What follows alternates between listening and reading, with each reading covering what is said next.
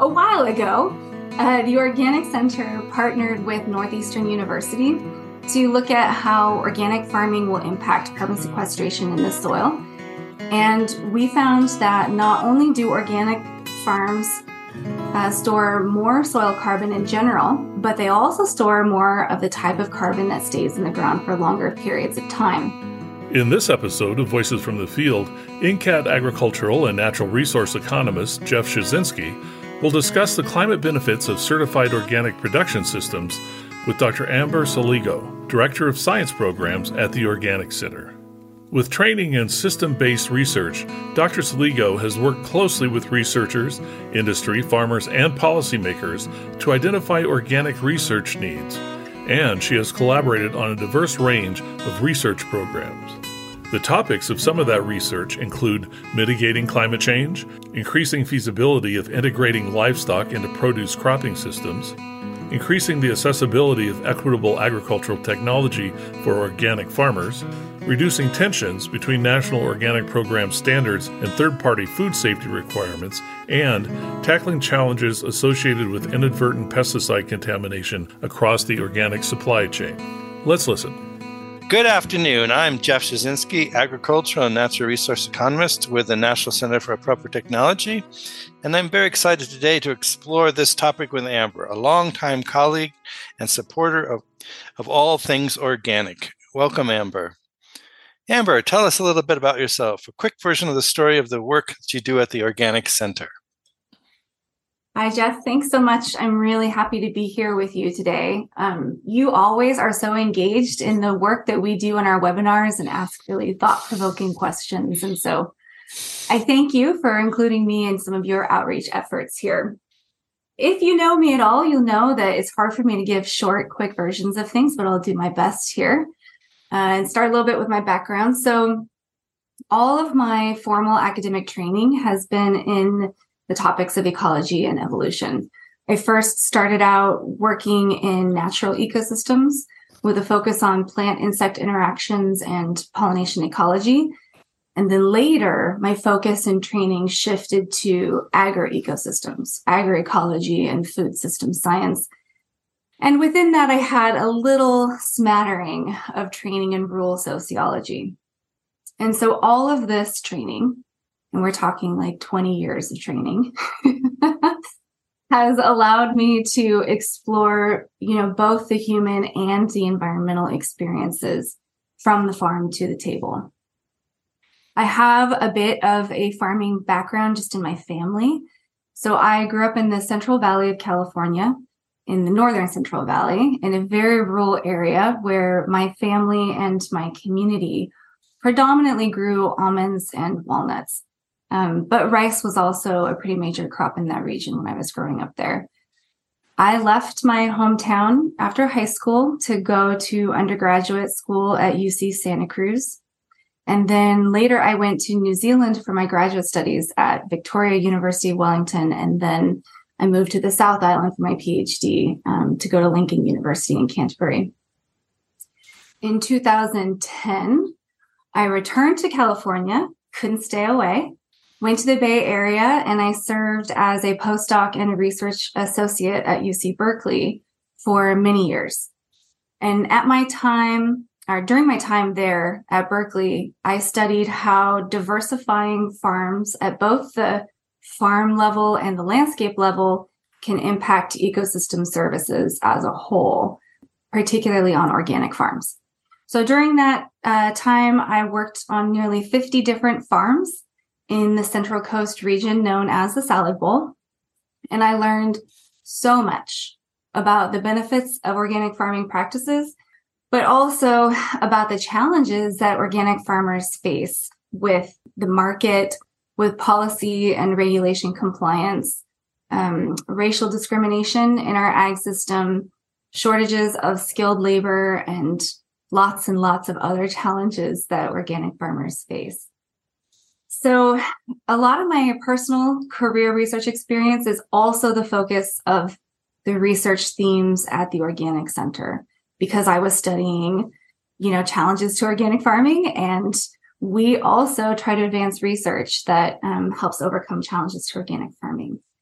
But I'll say briefly the way that TOC works is that we have two main threads of work that we do. One thread is to facilitate research that fills knowledge gaps for the organic supply chain.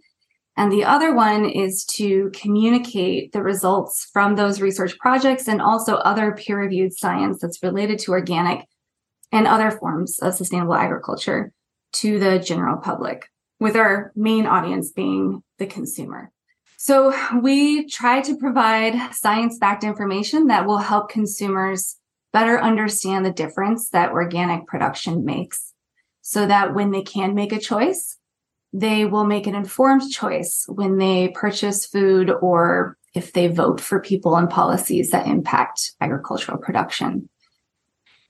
And I guess I'll last mention that our outreach strategies that we use at the Organic Center really aim to build communities and to support organic industry advancement as a whole um, by bringing together stakeholders across the supply chain, not just to identify um, the knowledge gaps, but to also collaboratively develop tools and solutions to tackle those challenges. Oh, thank you, Amber. As you know, there has been an increasing national discussion about what the USDA has dubbed climate smart agriculture and climate smart commodities. Are organic production systems climate smart? Well, the short answer is yes. But I'm guessing that you'd like for me to expand a bit on that. please, so, please, please do. yeah. So I'll give you a little bit of a longer answer and say that organic farming practices benefit the agri ecosystem as a whole. And this includes human health and the health of the environment at multiple scales. And climate change mitigation is probably, I'd say, the largest scale impact that organic farming practices can have. So we know that organic practices increase biodiversity both above and below ground. And this helps build soil health um, healthy soils store more carbon, and they also reduce nutrient leaching or runoff that can um, that can end up as greenhouse gas emissions. And when the whole system is robust and it's functioning well, it becomes productive, it becomes sustainable, and it is regenerative, which is a really big word that we're using these days, especially in the context of thinking about climate smart. I would say that a lot of what organic is results in climate smart farming, but what organic isn't is also important and it makes this type of farming climate smart. So, for instance, the prohibition of the use of synthetic fertilizer um, and toxic chemical pesticides not only improves biodiversity and the overall health of the farm ecosystem, but it also reduces the amount of energy that's used and the greenhouse gas emissions that are produced just by the manufacturing, shipping, and application of these chemicals. Thanks. Thanks. That's a great answer. Uh, when we examine the latest EPA inventory of sources of greenhouse gas emissions from the agricultural production, it represents about 10% of the total U.S. emissions. And most of those emissions come from soil nutrient management related primarily to the use of synthetic nitrogen fertilizer. Since certified organic production systems cannot use synthetic nitrogen fertilizer, is it likely that organic production systems can reduce the source of greenhouse gas emissions? What does the current research tell us? Well, first of all, I'm glad that we are talking about this particular topic because most of the climate change media coverage that we see today tends to focus on carbon emissions. And we know that nitrous oxide emissions are often overlooked. Well, it's apparent to me anyway. so that's, yeah. that's why I'm happy we're talking about this. Yeah. But nitrous oxide is also a greenhouse gas and it's very potent. It has over 300 times the global warming potential of carbon dioxide, yet we don't talk a lot about it. Um, agriculture is the largest source of nitrous oxide, and it contributes to over two thirds of the global nitrous oxide emissions. Synthetic fertilizer application on conventional crops, particularly those really large scale monoculture crops that we see in um, often corn and soybean um, production systems, that fertilizer application is one of the leading sources of nitrous oxide emissions in agriculture, largely because um, excess application of that fertilizer can lead to increased nitrification and denitrification, which creates nitrous oxide as a byproduct, while also leading to nitrate leaching into groundwater. But beyond the post application emissions, which make a lot of sense, you can visualize that very easily um, is the pre-production or the production process and the enormous amount of energy that is used in that process and the carbon dioxide emissions that are produced just from making the synthetic fertilizer.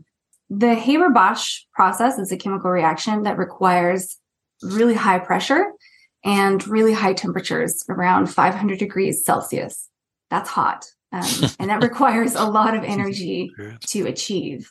Some have estimated that the production of synthetic fertilizer uses about 1% of the world's total energy. And the production of synthetic fertilizer has also been estimated to generate 1% of the global annual carbon dioxide emissions, which is more than any other industrial chemical making reaction. Uh, the hydrogen that is required for that Haber Bosch chemical reaction comes from natural gas or coal or oil through processes that will release carbon dioxide. And these emissions from hydrogen production alone account for more than half of those from the entire ammonia production process. So, all of that to say that making synthetic fertilizer requires a ton of energy it releases a huge amount of carbon dioxide in the process. And the application of this fertilizer often results in the release of nitrous oxide, which is, as I said before, more potent than carbon dioxide. And, you know, all of this can be avoided with organic because, as you mentioned, synthetic fertilizer is prohibited um, in the use of certified organic production. Yeah, and, and I've heard recently, you know, there's been a rapid increase in the price of synthetic fertilizer. So, in a way, is this maybe leading to more people considering organic farming just because you don't have to use it? And if you can learn how to not use it, then it might be beneficial to tr- something to try out. Yeah. Well, you know, without completely demonizing synthetic fertilizer, um, it has been a really important tool and it offers, you know, short term very readily available nutrients to crops. And historically, it has been very affordable, particularly compared to organic compost or other organic soil amendments. And when we're talking about the logistics, feasibly, it can be easier to to obtain and also to apply um, in comparison to, say, a bunch of compost. And that is applicable to farms across all scales, but that feasibility difference will depend, you know, on what your cropping system is and where your farm is located. But I think now since there has been more of this price squeeze on the on the cost of synthetic fertilizer and it's gone up so much, it has given folks an opportunity to, I guess, consider organic soil amendments as an option and just give it a try and see if it works for them feasibly if it works for their business model. But I think, yeah, with that price differentiation being smaller, it does offer folks a chance to consider alternative um, types of fertilizer. Thank you. Next question. There is a, a lot of hope that improved soil health will lead to higher levels of soil organic matter and thereby provide some level of offset of the greenhouse emissions through soil carbon sequestration.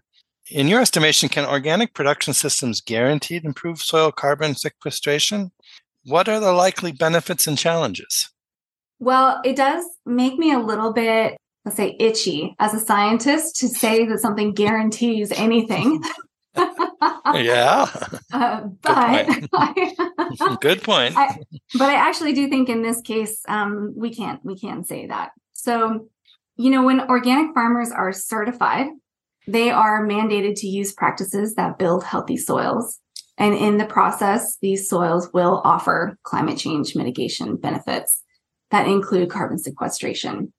And there is a lot of research that shows how organic practices like cover cropping and using organic soil amendments will improve that carbon storage in soils.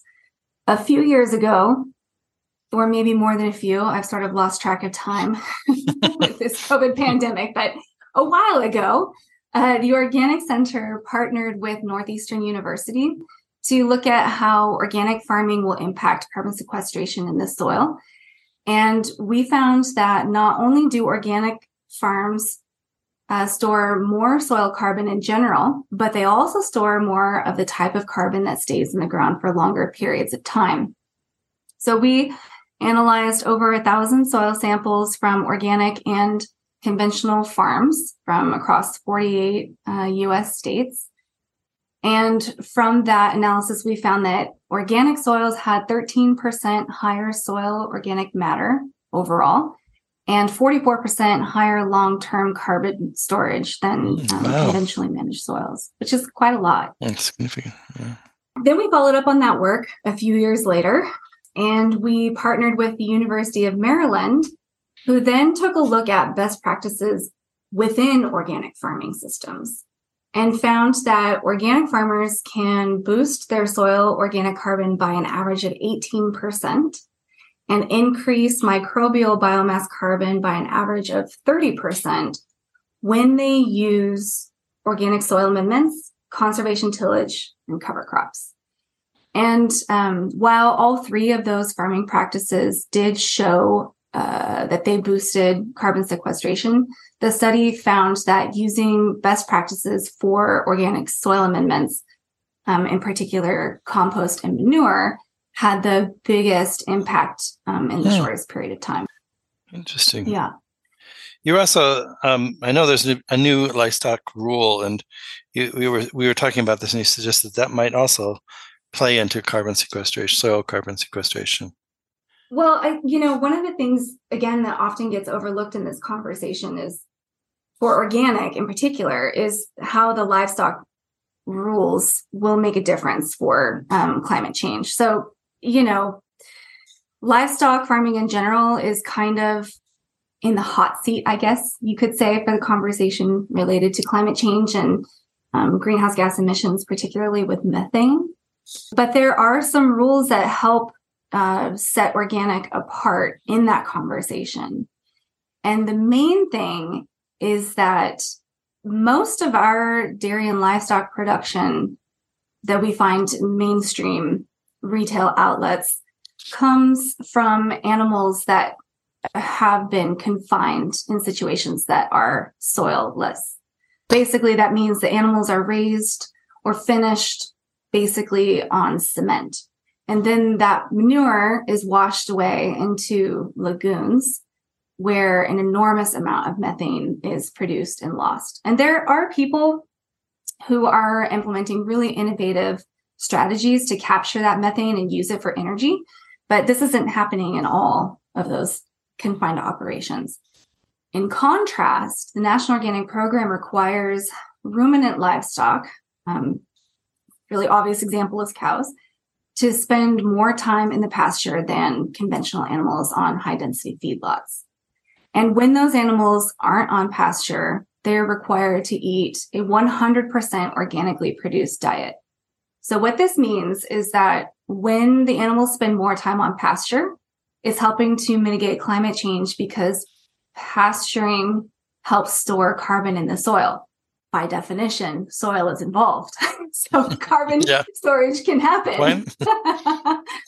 but also, growing feed without the use of synthetic nitrogen fertilizer, just as a start, as we just discussed, is also key in reducing greenhouse gas emissions and energy use. So there's like this two layer part to that system. There's the livestock operation, growing the animals themselves and how soil makes a difference, but then also growing the crops to provide the feed for the animals and the benefit that that provides as well when it's done organically. NCAT's Growing Hope Conference is sponsored in part by Rural South Institute a nonprofit organization honored to be part of the efforts by the U.S. Department of Agriculture to assist military veterans reintegrating into civilian society as they retire or return from active duty abroad. Through grant funding from USDA's National Institute of Food and Agriculture, RSI offers mentoring services, training, education, outreach, and technical assistance to veterans and their families in Alabama. RSI was conceived in 2018 and born out of the need and desire to assist underprivileged youth and economically depressed communities. The Institute is dedicated to protecting the environment, guiding and educating youth, and cultivating the next generation of minority farmers and rural entrepreneurs. For more information, visit the Rural South Institute's website at ruralsouthinstitute.com. Thanks. That's, that's really interesting with the, the livestock, especially. What research uh, is in process that can better inform us, inform the, us of the climate benefits of organic agricultural production systems?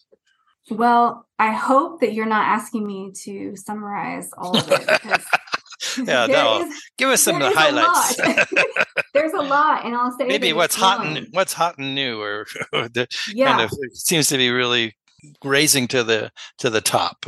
Yeah, well, I mean, it is exciting, right? That there is more of a public awareness of and interest in this kind of research, and therefore governments are also increasing their investment in research along this thread. And there are certain parts of the country, particularly in states like California, where the state departments of agriculture are really investing in exploring the outcomes of various farming practices on soil health and climate change mitigation. So there is a lot of work that's being done, and I am not going to pretend to know all of it. but um, there are some specific projects that I can mention and the first that I wanted to highlight was the 40 year farming systems trial that uh, the Rodale Institute has been running. This is probably the longest term organic study that I know of um, where results are consistently being published and updated. They have a new report that they just put out with an with a results update and it's showing how different organic systems compare to conventional for a variety of ecosystem health metrics, including carbon sequestration. So if you're interested in that study, you can very easily just Google the Rodale Institute and you're going to find that report. They also have a webinar that summarizes the, re- the results too, which is interesting. Yeah, we'll make sure uh, folks get those links later too on on this perfect. well. Perfect. And I'm also going to put a plug in again to our own work. um, also because I know you know, I know more about that because it's it's closer to home. But we have a funding program at the Organic Center where we partnered with FAR, um, or the Foundation of Food and Agriculture Research. And we, through this program, we're able to fund organic outreach and some research programs. Last year, we funded two projects that were focused on organic techniques for improving mitigation and resiliency to climate change. And we put a priority on systems based approaches and also a commitment to cross sector partnerships. So we awarded two grants, one of which was for $200,000 to the University of Tennessee Institute of Agriculture. And Dr. Sindhu Jagadamma is investigating how growing trees on organic farms and transforming organic waste from those farms into high value compost can naturally and cost effectively mitigate climate change, as well as help reduce the carbon footprint of organic farms. So we'll be seeing some results coming out of that in a couple years. Um, we also awarded 77,000 to the University of Wisconsin Madison, where Dr. Erin Silva is looking at how to improve existing carbon and nutrient modeling tools and to help create new ones that better reflect organic farming practices because organic has the data from organic farms has been lacking in some of these modeling tools. So she's planning to share her results with ag professionals and policymakers to help inform where uh, we need more future research to go in order to understand uh, the impacts of organic farming on climate and environmental stewardship. I'll say next, we will be running this program again next year in 2023. And we this year, you mean, right? We're already in this it. year. This year, we're in 2023. Oh my gosh. Oh my gosh. And we're already in the second month. My goodness. Oh my goodness. I know. Um, so yes, we're running it again 2023 this year. We have not yet um, put out the call for proposals. I expect that to happen in the spring. But if you are subscribed to our newsletter, then you will uh, be made aware when we put out a call for applications for outstanding outreach in the organic sector. And also, um, this year, our research topic will be more related to soil health. That is a very vague description, but the call for proposals will be a lot more detailed. um, okay. And just for reference, our, our prize award amounts range from um, 25 to 100,000 for outreach and from 100,000 to 200,000 oh, for research projects. so. Significant funding. Yeah, yeah, sure. it is significant. But even more significant are the huge grants that the USDA just put out this year to fund pilot programs for partnerships in climate smart commodities, which is what you were asking about earlier, yeah. those climate smart commodities. I'm not going to get into all of that, but I'll just say that I know that a strong handful of grant recipients are planning to work on organic farms and they will incorporate soil health and carbon storage verification measurements into their program. So I expect that over the next five years, we'll be gathering more much needed data at a national scale to show outcomes of organic practices and hopefully within that five year time period, people will start to publish that so it can be used, um, particularly for those those models that I mentioned um, earlier too. Cool. I know we've kind of kind of covered some of this already, but maybe just some um, more recent updates. What's what's next for the Organic Center in the realm of climate change work for the Organic Center? Yeah, well, we always have a lot of projects that are ongoing beyond those that we're funding, we're collaborating on a lot of research. But um, I guess I'll just mention that most immediately, what's coming up is our Organic Confluences conference that we will be hosting in May this year, this year, 2023, in conjunction uh, with the Organic Trade Association's Organic Week. Our conference this year will focus on reducing plastic along the organic supply chain um, which mm. obviously has very major climate change implications, as well as other pollution implications. yeah. And so, in general, our conferences that we try to hold annually, pending funding, they intentionally bring together a wide range of stakeholders. That's the the confluences part of our conference. yeah. You know, we really try to bring together farmers, researchers, industry leaders and policymakers when we can. It helps when we host the conference in DC for that aspect. But we really want to have everybody come together to discuss and develop solutions for a certain challenge in organic. And plastic is kind of, you know, this Achilles heel for the organic industry throughout the supply chain, um, but especially on the farm, because plastic can often provide a valuable tool for farmers that already have a limited toolbox when trying to tackle pests and diseases. So this conference will discuss where plastic plays a role in this the organic supply chain, how it moves through the supply chain, and in that process, how it can enter the environment and also our bodies and some of the consequences of that. We will talk about the important ways that plastic is relied upon across the supply chain and think about some policies that would need changing to support not relying on it so much and having and having um, alternatives. And then we will also discuss some of those alternatives and showcase some of the really innovative ways that people are substituting plastic or reducing the use or increasing recycling or reuse of that plastic. And ultimately, what we hope to do is create some policy recommendations that will support the reduction of plastic use across the food system um, with the organic industry leading the way.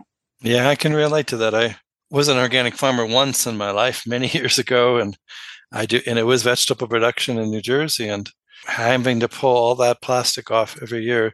And I know it was it was for weed control. I mean, it really was functionally useful and helpful, but feeling really bad and labor intensive I might add in removing yeah, yeah. and putting it back out every year. So so uh, yeah, um, I know this is it's um it is a challenge and it's going to be interesting and it's it's great you guys are t- taking that on. Any last thoughts you'd like to share in general about what, what's going on in organic these days? yeah. Well, I guess I guess I would say that I am grateful that we're having this conversation about climate change and how organic is climate smart, how organic practices fit into the climate solution. I think it's a really important issue. It's a good talking point because people are listening and they're listening because uh, they really care. I, you know, this, the newer generations, I'm starting to feel older. Um, the, the younger generations really do care about their future and climate change obviously is a huge piece of that.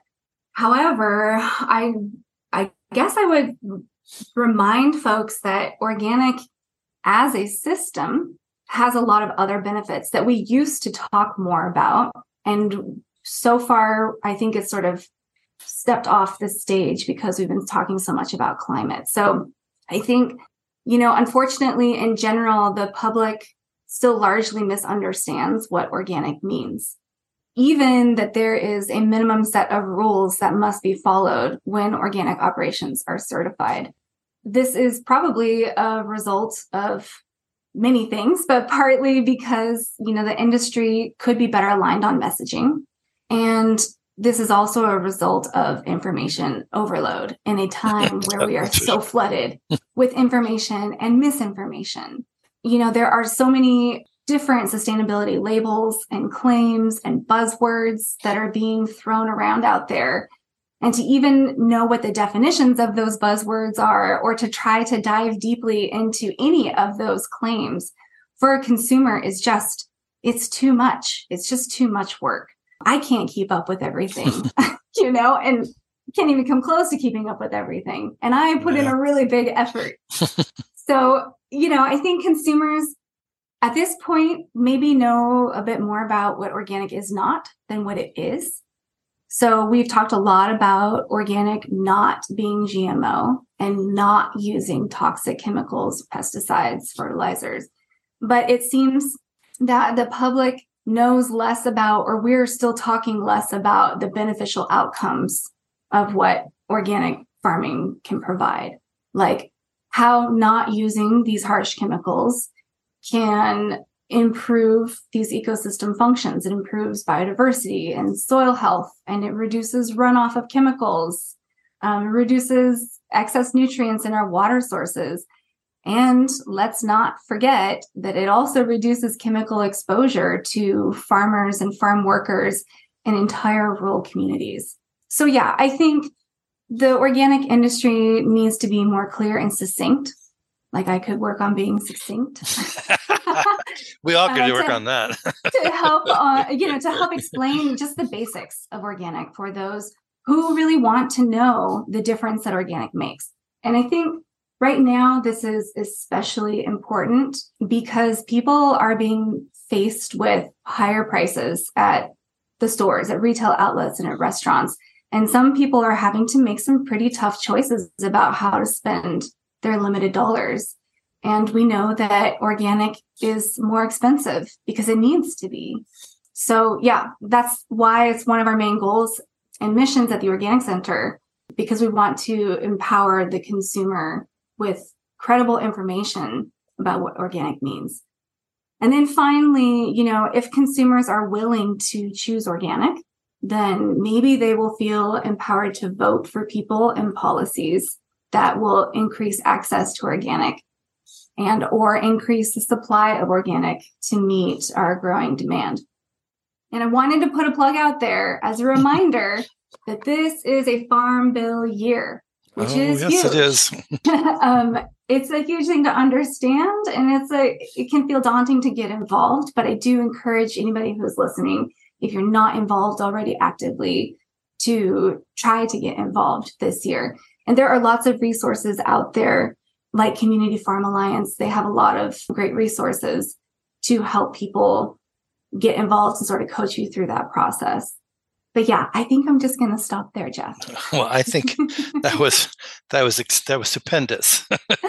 Thank you very much for your time, and and we'll be checking in for sure with the Organic Center. And as I said, uh, we will have uh, links and information posted to this podcast, and of course, the Organic Center is easy to, to Google, as we say. Yes. Google, Mr. Ask Mr. Google, and uh, and ATTRA and the NCAT program also have great web, uh, websites where all of this information and uh, a copy of this recording can be found. So anyway, thank you, Amber, and uh, have a great day, and we'll we'll be in touch. That's it for this episode. Thanks for listening. Additional information about this episode and related resources can be found at attra.ncat.org. Don't miss an episode. Subscribe to Voices from the Field wherever you get your podcasts. I'm your host, Rich Myers. ATTRA, Voices from the Field, is produced by the National Center for Appropriate Technology, headquartered in Butte, Montana. It's supported by the USDA Rural Business Cooperative Service as part of NCAT's ATTRA Sustainable Agriculture Program. Any opinions, findings, conclusions, or recommendations expressed in this recording are those of the participants and do not necessarily reflect the views of the USDA or NCAT. We'll catch you again next week, and until then, keep on farming.